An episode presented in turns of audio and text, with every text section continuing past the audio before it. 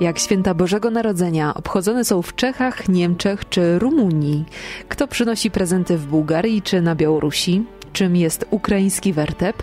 Jakie świąteczne potrawy królują w Rosji? I dlaczego Chińczycy w święta Bożego Narodzenia obdarowują jabłkami swoje sympatie? Analitycy Ośrodka Studiów Wschodnich postanowili zdradzić kilka ciekawostek dotyczących okresu świątecznego w poszczególnych krajach.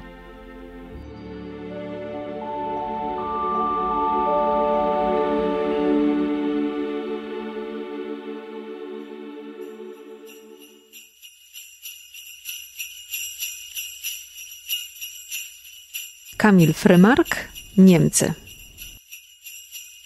Niemcy obchodzą Boże Narodzenie 25 grudnia, 26 drugi dzień świąt, natomiast 24 grudnia obchodzą Wigilię.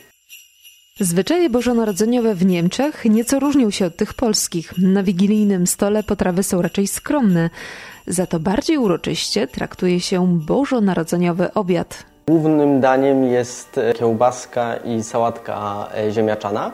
Natomiast drugiego dnia, czyli 25, głównym daniem jest e, pieczona gęś w kapuście czerwonej z ziemniaczkami. I to jest taka e, podstawowa, bardzo uroczysta kolacja albo obiad. Wigilię mięsnie, ale też bardziej skromnie, gdzie niegdzie pojawia się również karp, jako taka postna potrawa. Ale przede wszystkim króluje sałatka ziemniaczana z e, kiełbaskami. Przede wszystkim Niemcy celebrują Adwent. Cały czas przed świętami, zarówno w miastach, jak i w domach i w biurach, widać, e, że jest to coś e, specjalnego. Przede wszystkim są to wieńce adwentowe, które mają w sobie przeważnie cztery świece zapalane co niedziela.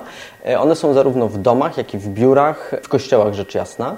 Na wielu e, miejscach w miastach mamy jarmarki bożonarodzeniowe. To jest też jedna z tradycji niemieckich. Jeden z najsłynniejszych jest w Norymberdze, inne bardzo znane są w Dreźnie, gdzie można zjeść tradycyjne niemieckie potrawy, przede wszystkim różne kiełbaski z różnych regionów Niemiec, albo napić się grzanego wina, Glühwein, który jest też takim tradycyjnym dla nich sposobem spędzania czasu, odwiedzanie tych jarmarków bożonarodzeniowych. Kolejna rzecz to gwiazda bożonarodzeniowa, ale jest wykonana z papieru, mająca przypominać o gwieździe betlejemskiej, która jest umieszczana zarówno w domach, jak i też e, w różnych publicznych e, miejscach. Ona świeci i to jest jeden z takich symboli, można powiedzieć, tradycyjnych niemieckich świąt. Kolejną rzeczą jest taki dziadek do orzechów, można powiedzieć, do którego wkłada się takie małe zapachowe świeczuszki, które pachną bardzo intensywnie, świątecznie i to jest też bardzo popularna rzecz, którą mają Niemcy w swoich domach. A przed e, samym Bożym Narodzeniem, e, przy ubieraniu choinki, nieodłączną rzeczą w wielu niemieckich domach jest szopka bożonarodzeniowa, która gdzieś zawsze w jakimś miejscu e, domu się znajduje.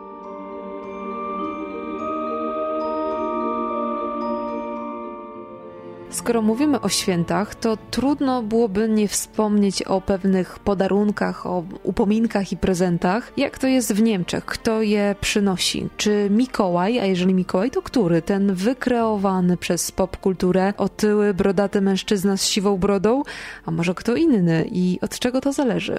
W Niemczech to, kto przyniesie prezenty, jest uzależnione trochę od podziału, tradycyjnego podziału religijnego. Na północy Niemiec, w tradycyjnym regionie protestantów, prezenty przynosi święty Mikołaj, natomiast w tradycji katolickiej na południu Niemiec dzieciątko Jezus. A życzenia w języku niemieckim brzmią Frohe Weihnachten.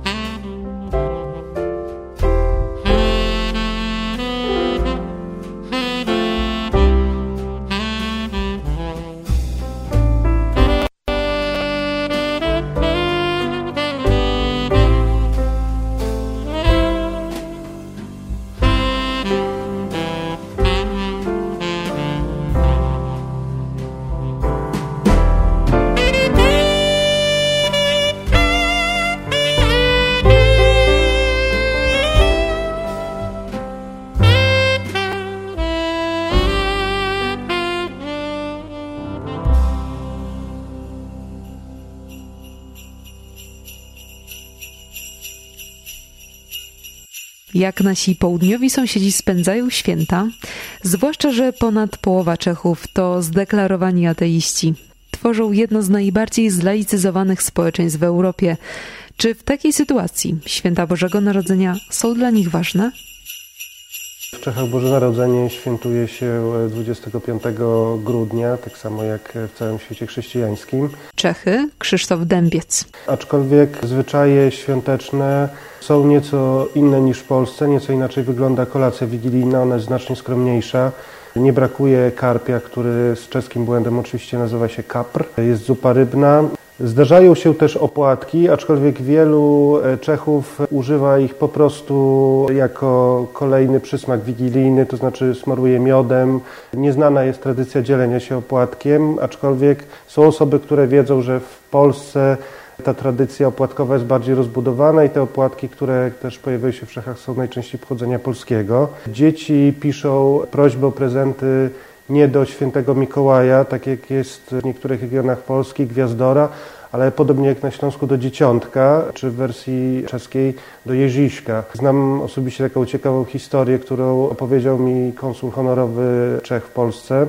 Mianowicie wiąże się z tradycją, że na niektórych kiermaszach przedświątecznych dzieci wysyłają życzenia do Jeziszka właśnie w balonikach. One lecą gdzieś hen hen wysoko i nie wiadomo gdzie wylądują. Jeden z takich baloników e, dotarł do Częstochowy. Tam jeden pan zobaczył, że wysłała go Eliszka, czyli Ela z e, miejscowości Mnichowo-Hradisztie. No i e, w sprawę zaangażował właśnie tego konsula.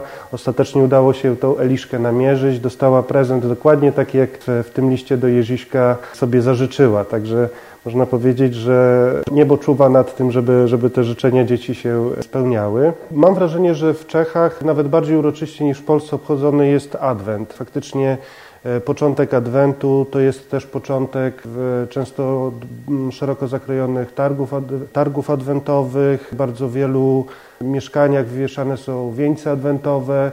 Osobiście spotykałem wieniec adwentowy z zapalonymi świecami nawet w gabinecie lekarskim, do którego chodziliśmy e, z dziećmi. To, to jest też tradycja niemiecka i to mam wrażenie jest bardziej rozpowszechnione niż w Polsce. Mam też wrażenie, że w momencie, kiedy zaczyna się Boże Narodzenie, to powoli święta już e, zmierzają paradoksalnie ku końcowi. Ciekawy jest dla mnie zwyczaj świętowania Mikołajek, który jest właśnie, wypada w czasie Adwentu. I w Czechach faktycznie te prezenty wręcza nie taki skrzat z reklam napojów, tylko jest to biskup zawsze z krzyżem i to też widać w sklepach, gdzie można kupić różne smakołyki podobizną świętego Mikołaja. Jest to zawsze święty, jest to zawsze biskup, nie, nie, nie żaden skrzat. Także to można, można być zaskoczonym, że w ateistycznych Czechach jest taka tradycja. Te figury czasami peregrynują po ulicach czeskich miast. Z jednej strony y, towarzyszy im aniołek, który daje prezenty dobrym dzieciom, a z drugiej strony czercik, który e, karze dzieci nieposłuszne. Mają oczywiście są jakieś tradycje, że wypiekają na przykład słodycze, takie jakieś wypieki robią świąteczne. No mniej więcej tydzień przed to już tak e, się przygotowuje do, do tych świąt. Widziałem, że niektórzy politycy czescy już, już zaczęli się ten okres świąteczny powoli wchodzić, pokazują co upiekli, gdzie byli jak spędzają już ten czas przedświąteczny. Część Czechów chyba ucieka przed Sylwestrem, e, zwłaszcza z Pragi, no bo do Pragi zjeżdżają, zjeżdża wielu turystów, a oni po prostu wyjeżdżają na swoje chalupy. To też jest taka czeska tradycja, że wielu Czechów ma taką chałupę gdzieś tam w górach, na Wysoczynie, taką daczę. Oni na to mówią chalupy. Tam często wyjeżdża na weekend, e, tam spędza czas, czy to czy to z bliskimi, czy samemu, czy na Szumawie właśnie, takie, gdzie, gdzieś, gdzieś u siebie, a jednocześnie poza, poza miastem. Wesele Vánoce a šťastný Nový rok.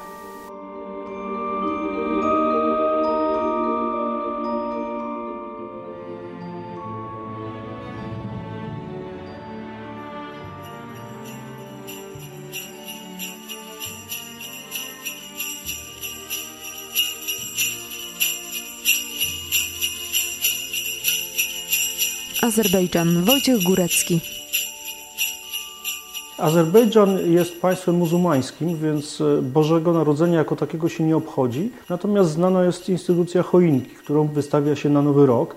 Kiedy mieszkałem w Azerbejdżanie, właśnie zakup choinki był największym wyzwaniem, dlatego że ona się pojawiała po świętach, właśnie przed Sylwestrem, a Rosjanie prawosławni, którzy tam mieszkali, no stawiali sobie tam choinkę na swoje Boże Narodzenie, które przypada w styczniu, więc zakup choinki to było prawdziwe wyzwanie, one się pojawiały, ale nie było to proste, żeby ją kupić. Jeśli chodzi o potrawy świąteczne, to oczywiście przygotowywaliśmy polskie potrawy w domach.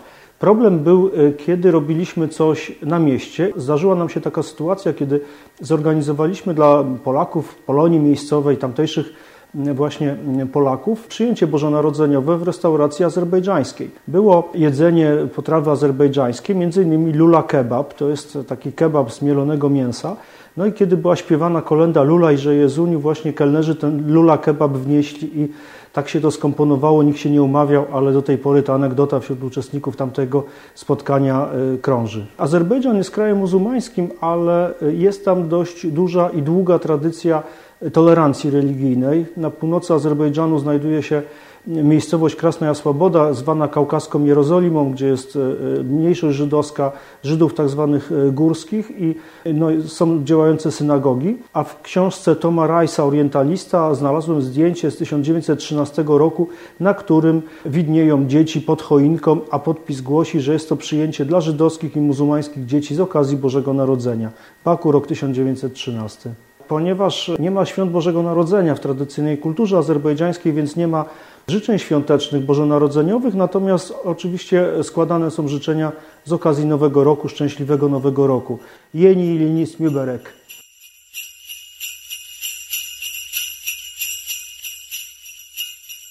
Bułgaria, Chorwacja. Mateusz Seroka. Od 20 grudnia do 26 grudnia jest taki uznawany w Bułgarii za okres świąteczny.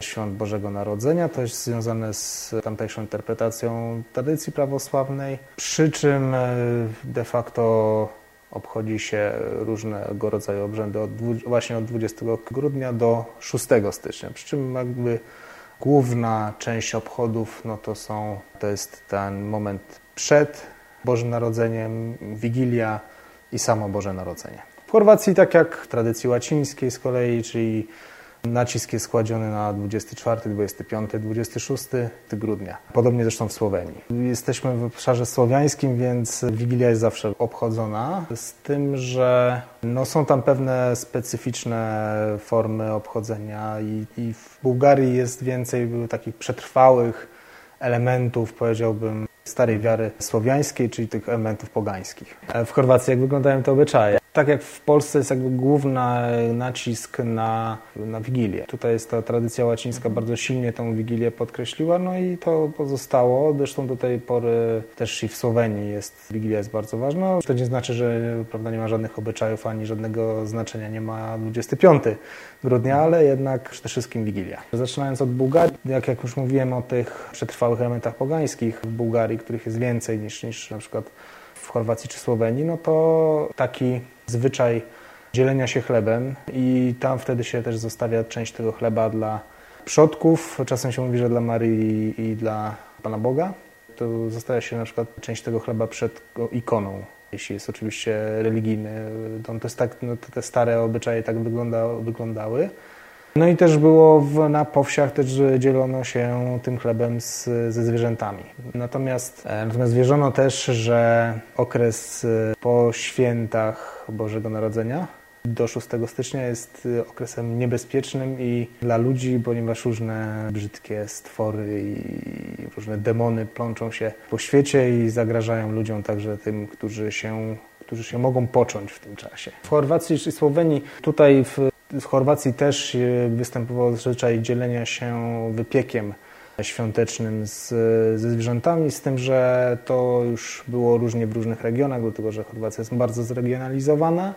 Natomiast taki wspólny zwyczaj zarówno dla Słowenii, Chorwacji, jak i Bułgarii jest związany właśnie z Wigilią, która często jest nazywana badniakiem, a wieczerza, kolacja wigilijna jest, to jest badniak wieczer. Wówczas był zwyczaj palenia ogniska i czuwania. Właśnie ten badniak podobno pochodzi od słowa czuwać, czyli dieti starosłowiańskiego i wtedy palono taką kłodę, taką karpę wyciągniętą z ziemi, z różnego rodzaju drewna, zależy jakie drzewa rosły w okolicy i to palenie ta nazwa tego, tego obrzędu też przeszła na całą Wigilię. Jest to obrzęd znany zarówno w Słowenii, jak i w Chorwacji, jak i w Bułgarii, jak i też w innych państwach e, południa słoweńskiego. Co króluje na świątecznych stołach zarówno w Bułgarii, jak i w Chorwacji? Oczywiście zaczniemy od Bułgarii. Najbardziej specyficzną i taką pewnie zaskakującą potrawą e, na wigilijny wieczór, który w Bułgarii różni się tym, od e, powiedzmy łacińskiej słowiańszczyzny tym, że nie je się także ryb. To w Bułgarii taką potrawą, która bardzo często ląduje na stole, są gołąbki z liści winogron, w liściach winogron, czyli sarma.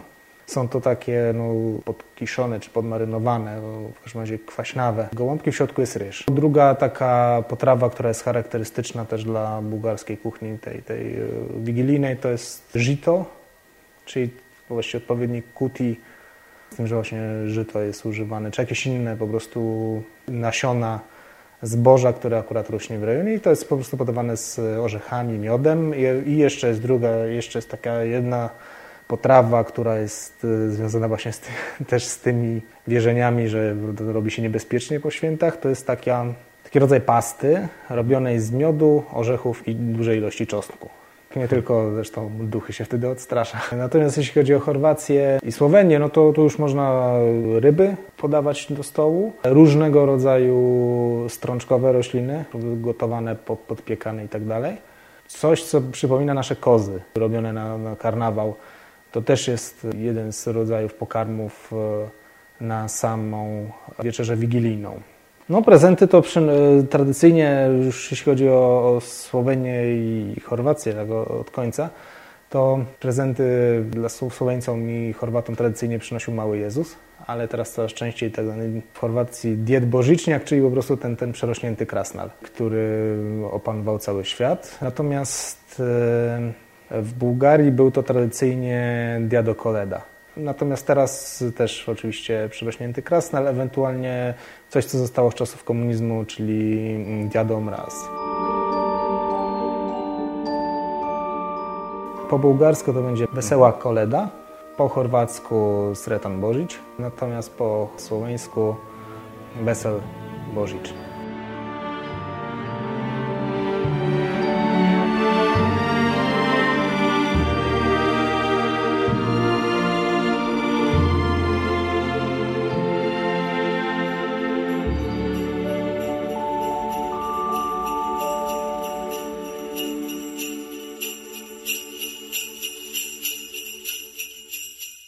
Białoruś Kamil Kłosiński. Białoruś jest krajem na pograniczu dwóch cywilizacji, dwóch kultur katolickiej i prawosławnej i to widać również w świętowaniu, w strukturze świętowania. Są katolicy, jest ich półtora miliona według dawnego spisu powszechnego sprzed 10 lat. Nowego jeszcze nie znamy. Był, wyników nie znamy. Władze białoruskie albo się boją tych wyników, albo jeszcze je opracowują. Nawet według starych danych wiemy, że jest ich półtora miliona, 15% ludności. Mniej więcej połowa e, ludności to prawosławni.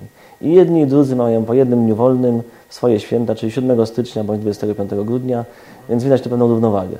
No cóż, ja myślę, że one się niewiele różnią od tych, które są we wschodniej Polsce, jeśli chodzi o katolików, e, jeśli chodzi o potrawy, czyli na, na, na przykład kutia.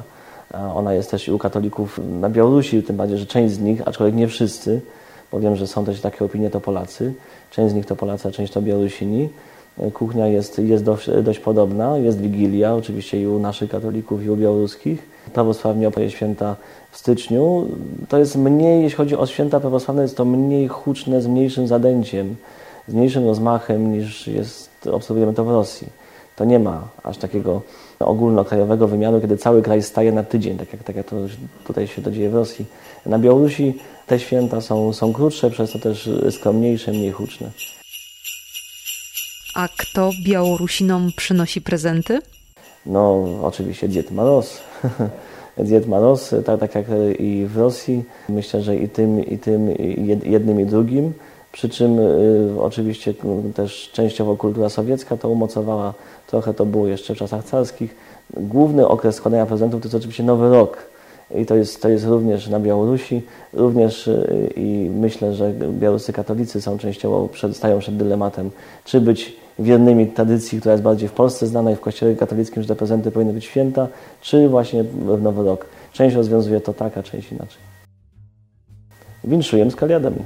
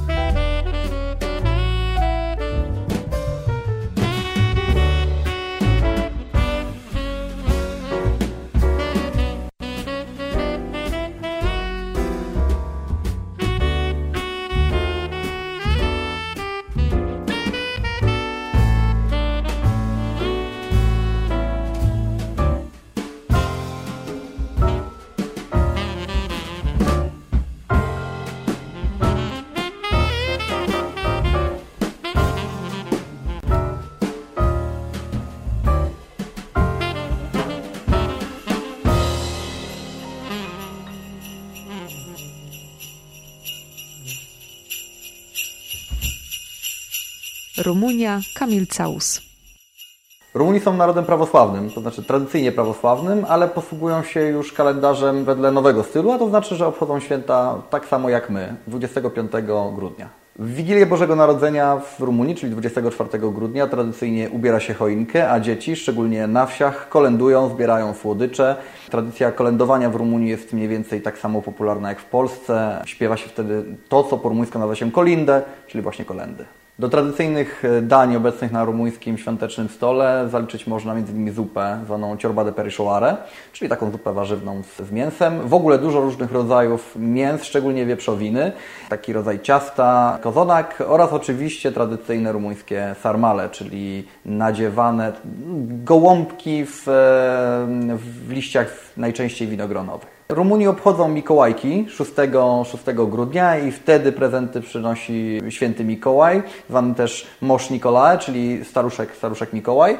Natomiast y, nieco później, już bliżej świąt, y, prezenty przynosi także Mosz Kreciun, czyli w takim wolnym tłumaczeniu dziadek święta, a w czasach komunistycznych y, Rumuni, chcąc się troszeczkę zbliżyć do wielkiego brata ze wschodu, mówili o takiej postaci Mosz Dżerila, czyli dosłownie dziadek mróz. Sylwester obchodzony jest tak jak w pozostałej części Europy, to znaczy hucznie, natomiast jest też specyficzna tradycja noworoczna, szczególnie na wsiach, kiedy to dzieci chodzą od domu do domu, składając e, mieszkańcom życzenia, mając, trzymają w ręku taki rodzaj wieńca, bukietu nazywany sorkowa, który jest plecionymi e, gałązkami różnych drzew owocowych. Tradycja nakazuje, żeby gdzieś pod koniec listopada zacząć je moczyć w wodzie, tak żeby na nowy rok e, zdążyły zakwitnąć. No i robi to niesamowite wrażenie. Crăciun fericit!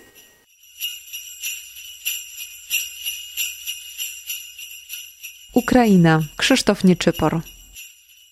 Święta Bożego Narodzenia na Ukrainie mogą stanowić ciekawe odniesienie w próbie scharakteryzowania różnic pomiędzy Polakami i Ukraińcami. Przede wszystkim określenie tradycji bożonarodzeniowych można w pewien sposób odnieść do Ukrainy jako kraju no, dość podobnego do naszego, ale przecież jakże innego, różniącego się od Polski. Ale jednocześnie jest to kraj dla nas obcy i inny, ale przecież tak bardzo podobny do naszego. Dobrze odzwierciedlają to tradycje bożonarodzeniowe, które są w pewnym względzie podobne, ale z drugiej strony tak bardzo różniące się od naszych. Przykładem tego zjawiska, odzwierciedleniem tego stanu rzeczy jest na przykład ukraiński wertep. Wertep y, to słowo, które definiuje, określa miejsce narodzin Jezusa Chrystusa. Jest to grota, jaskinia, pieczara, a więc nie żaden żłobek. Ukraiński wertep jest jednocześnie formą inscenizacji okoliczności przyjścia na świat Zbawiciela. Początkowo przybierało to formę takiego swoistego teatru lalek z makietą wyobrażającą właśnie miejsce przyjścia na świat Jezusa Chrystusa, co może nam się przecież kojarzyć z szopką bożonarodzeniową. Później miało to formę takiego teatru objazdowego, w którym mieszkańcy danej miejscowości przebierali się za różne postaci biblijne, odwiedzając swoich sąsiadów, co słusznie może nam się z kolei kojarzyć z tradycją kolędników. Jeśli chodzi o Wigilię Bożonarodzeniową, możemy się spodziewać, że na stole spotkamy 12 potraw, jak również będzie miejsce przeznaczone i będzie wolne nakrycie dla osoby, która powinna z nami się znaleźć, ale uwaga, nie będzie to jakiś przypadkowy, zagubiony wędrowiec, lecz członek naszej rodziny, zmarły członek naszej rodziny, który ten dzień duchowo będzie spędzał razem z nami. W tym kalejdoskopie różnic i podobieństw obchodzenia dni świątecznych w grudniowo-styczniowym kalendarzu no jest jeden dzień, który w pełni, wydaje mi się, połączy zarówno Polaków i Ukraińców. Dzień 31 grudnia to jest ta data, w której bez względu na tradycje religijne, czy też, czy też miejsce zamieszkania, no, połączy ze sobą przedstawicieli obu krajów. Wypada mi w tym dniu życzyć zatem szampańskiej, sylwestrowej zabawy i szczęśliwego nowego roku z Nowym Rokiem. Życzę wszystkim wesołych świąt z Rożdestwem.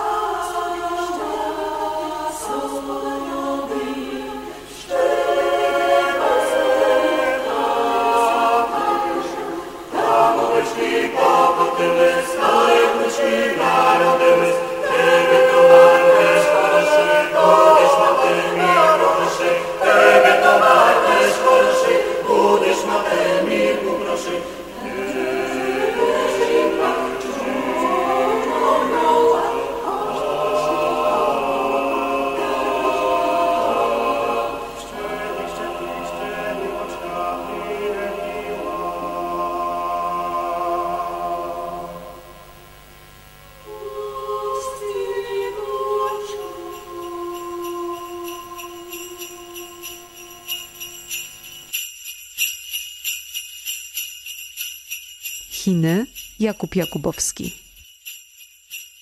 Obchodzi się święta Bożego Narodzenia, ale w Chinach to są dwa zupełnie różne rodzaje obchodów. W Chinach mieszka około 50 czy 60 milionów chrześcijan, głównie protestantów. I tam oczywiście święta Bożego Narodzenia to jedno z najważniejszych świąt, ale jego świętowanie jest oczywiście zaburzone przez partię, która stara się mieć pod kontrolą wszystkie oznaki religijności.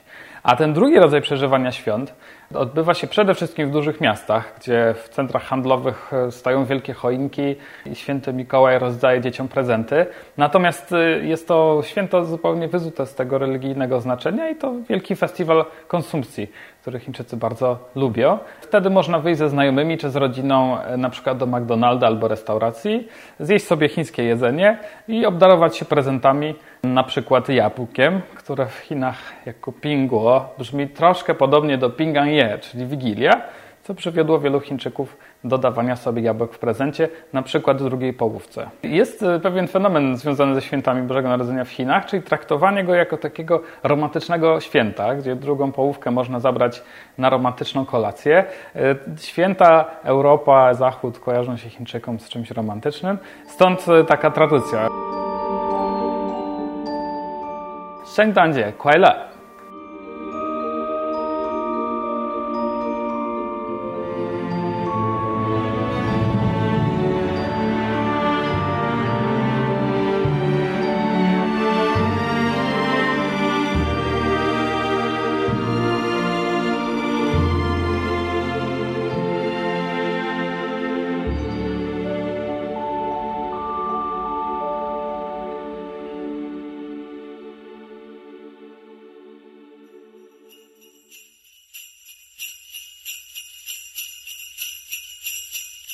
！Rosja, Jadwiga Rogorza.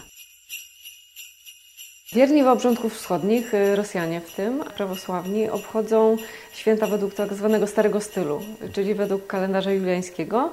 I u nas y, to przypada 7 stycznia. I w Rosji jest to święto przede wszystkim religijne. Właściwie znane i widoczne w przestrzeni publicznej, ale nie jest aktywnie obchodzone, nie jest też, y, Rosjanie nie, aktywnie nie uczestniczą też w liturgii Bożego Narodzenia. Według statystyk y, zaledwie od dwóch do kilku procent Rosjan uczestniczy w tych służbach na Boże Narodzenie, więc to jest właściwie dzień wolny od pracy. A głównym świętem w Rosji jest Nowy Rok, czy Sylwester, no, zwany Nowy God po rosyjsku. I no, ta zamiana świąt nie jest przypadkowa. Mhm. To jest pokłosie ateizacji po rewolucji październikowej kiedy przez wiele lat nie tylko obchodzenie Bożego Narodzenia było zakazane, nawet sama choinka w Rosji przez 10 lat była zakazana. I już pod koniec lat 30. wróciło święto w nowym wydaniu. Zamiast Bożego Narodzenia Nowy God, czyli Nowy Rok, zamiast choinki bożonarodzeniowej jest noworoczna choinka, zamiast świętego Mikołaja jest Dziadek Mróz w towarzyszeniu Śnieguroczki, czyli Śnieżynki. Dziadek Mróz, czyli taki, taka postać z folkloru. To jest taka hybryda, można powiedzieć, między świętym Mikołajem a folklorem, taką postacią z folkloru rosyjskiego, Mrozem. I sama Śnieżynka również, też to jest postać z rosyjskich bajek. A znamienne jest to, że no, pojawiły się te postaci pod koniec lat 30., a Śnieżynka konkretnie w dosyć ponurym roku 37, co też nam mhm. pokazuje proweniencję tego święta mhm. i wyparcie Bożego Narodzenia. Oczywiście najbardziej znaną potrawą już u nas jest kutia, ale również wiele potraw mięsnych. Mówimy teraz o tradycyjnych obchodach świąt Bożego Narodzenia w Rosji. Wówczas podawano pieczone prosie, królika w śmietanie, pieczoną gęś i najczęściej były to całe zwierzęta, potrawy z całych zwierząt, co wynikało z takiej tradycji pieczenia ich w dużym rosyjskim piecu, gdzie mogły się pomieścić całe zwierzęta. Na deser jadło się między innymi pastyłę, taka charakterystyczny deser rosyjski z gąszczu owocowego. Popijało się kisielami, morsami, morsz, czyli taki rozwodniony sok z żurawiny. Dzisiaj trochę przetrwało tych, tych dań w jadłospisie, ale ponieważ nie ma czegoś takiego jak nie świętuje się najczęściej Wigilii, tylko raczej jest to stół noworoczny, to na stole noworocznym, bardzo suto zastawionym, często kosztem jakichś kredytów, królują już zupełnie inne potrawy. Y, potrawa numer jeden y, noworoczna to jest oczywiście sałatka jarzynowa, zwana w Rosji sałatką Olivier, według nazwiska kucharza francuskiego, który po raz pierwszy skomponował tę sałatkę. Do tego oczywiście ryba w galarecie, kanapki z kawiorem, kanapki z łososiem, śledzik w różnych postaciach, no i oczywiście trunki. Szampan, y, sowiecko i szampansko się często pojawia, albo inne wina musujące w różnych wydaniach, no i mocniejsze trunki. Taki jest stół noworoczny. Sylwester to jest święto, do którego ludzie się bardzo długo przygotowują, kompletują potrawy na świąteczny stół, stroje, które są najbardziej szykowne, kompletują prezenty dla najbliższych. I to jest bardzo suto zastawiony stół. Są dwa takie główne sposoby spędzania Sylwestra albo gdzieś na mieście, czy na wyjazdach, bo to jest też dłuższy okres świąteczny.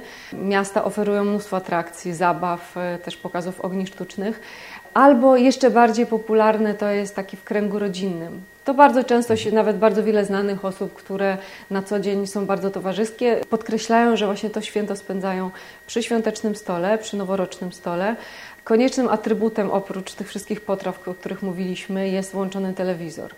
Tam się ogląda różne rzeczy, program noworoczny, ogląda się film Szczęśliwego Nowego Roku, czyli z lekkim parem po rosyjsku, gdzie gra, grała Barbara Brylska. To już jest taka tradycja noworoczna, świecka. I o 12 Rosjanie oglądają również e, życzenia składane przez prezydenta o godzinie 12 o północy po których następuje bicie kurantów na kremlowskiej wieży, zniesienie toastów, no i ciąg dalszy zabawy. Prezenty dają albo najbliżsi, albo dziadek Mróz, który jest właśnie rosyjskim odpowiednikiem świętego Mikołaja. Dziadek Mróz, e, no to często jest przebrany tatuś, wujek bądź sąsiad w wydaniu takim domowym. Bardzo często też w przy bardzo popularnych imprezach firmowych, które pod koniec grudnia organizują różne firmy, jest wynajęty dziadek Mróz, bardzo często ze śnieżynką, taki wodzirej. Prezenty przynosi oczywiście dziadek Mróz, czyli bardzo często to jest przebrany tatuś, sąsiad albo wujek. Często w towarzystwie śnieżynki, śniegóreczki. W przypadku imprez firmowych, bardzo popularnych w Rosji, oczywiście są wynajęci często aktorzy, którzy właśnie odgrywają dziadka Mroza. Czasami w takim, zwłaszcza śnieżynka, czasami bywa już osobą bardzo dorosłą i czasami wręcz odważnie ubraną. Ale to jest taka specyfika tych wszystkich korporacjów, jak to się nazywa w Rosji. W rosyjskim folklorze dziadek Mróz porusza się najczęsto trojką, czy saniami zaprzężonymi w trojkę, a czasami towarzyszy mu nie tylko śniegóroczka, ale też wcześniej popularna, dzisiaj trochę zapomniana tradycja było coś takiego jak Malcik Nowy God. Czyli to jest taki młody, nowy roczek, chłopczyk, który też jest uważany za wnuczka, czy przynajmniej pomocnika, takiego skrzata pomocnika dziadka Mroza. Więc y, to jest cały taki anturaż, który ciągle cieszy się dużą popularnością, zwłaszcza w takich zabawach też na placach miast, czy, czy, czy w jakichś właśnie przedszkolach, szkołach itd. Tak to jest nieodłączny atrybut świąt. Świętom w Rosji towarzyszy bardzo długa przerwa świąteczna, która od y, Sylwestra panuje, a ostatnio nawet Sylwester został w wielu regionach zrobiony dniem wolnym aż po Boże Narodzenie, czyli 7 stycznia, a w bardzo wielu przypadkach aż do tak zwanego Starego Nowego Roku, czyli 14 stycznia. I to jest okres albo wyjazdów, bo to jest y, świetny czas na, na wyjazd gdzieś na narty albo do Europy, albo jest to czas takich zabaw gdzieś na placach miast. Z reguły duże miasta oferują mnóstwo atrakcji, mimo mrozu, zabaw, jakiejś konsumpcji, blinów, nalewek itd. Tak I dotychczas, mimo że ekonomiści bardzo krytykują ten bardzo długi czas pracy, jeszcze nikt nie zamachnął się tak naprawdę na tą świecką świętość, czyli taką długą przerwę świąteczną. Wręcz odwrotnie. Tak jak powiedziałam, nawet ostatnio 31 grudnia już zostało zrobione dniem wolnym, bo wszyscy wiedzą, że pracuje się wtedy na pół gwizdka, że już myślami wszyscy są w Sylwestrze, w Nowym Roku i przy tym świątecznym stole. Ze środka rosyjskiej zimy składam Państwu najserdeczniejsze życzenia. Po rosyjsku z наступающим Nowym Godam, ze świetlnym Rождеством Chrystowym a do życzeń przyłącza się cały zespół Ośrodka Studiów Wschodnich. Do usłyszenia w kolejnych podcastach.